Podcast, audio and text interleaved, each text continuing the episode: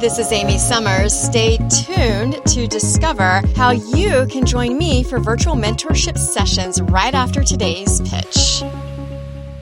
Being direct has its downfalls. It can make you appear to come off pretty brash. Before you become perceived as an attacker, drop the you statements. I'm naturally pretty direct, so I have to watch this myself. Anytime I'm writing an email or a text, I'll always take a second pass through my written communication to ensure that all of my comments address the work, process, or results and not the specific person I'm addressing. For example, instead of saying your company is making a huge mistake, no one will buy into your idea, I'll say something like, this tactic may not be the best approach if the goal is a favorable outcome. While I'm still making a direct point, I'm depersonalizing my language in a way that doesn't feel like a personal attack on someone's intelligence.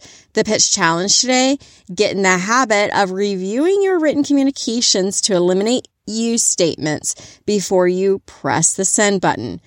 This extra step takes a bit of time, but will absolutely save you from coming off too strong.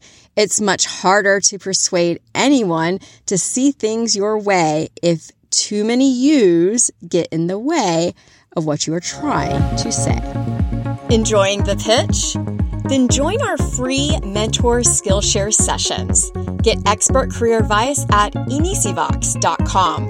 Click the pink Mentor Skillshare sign up bar at the top and enter your info to secure your spot.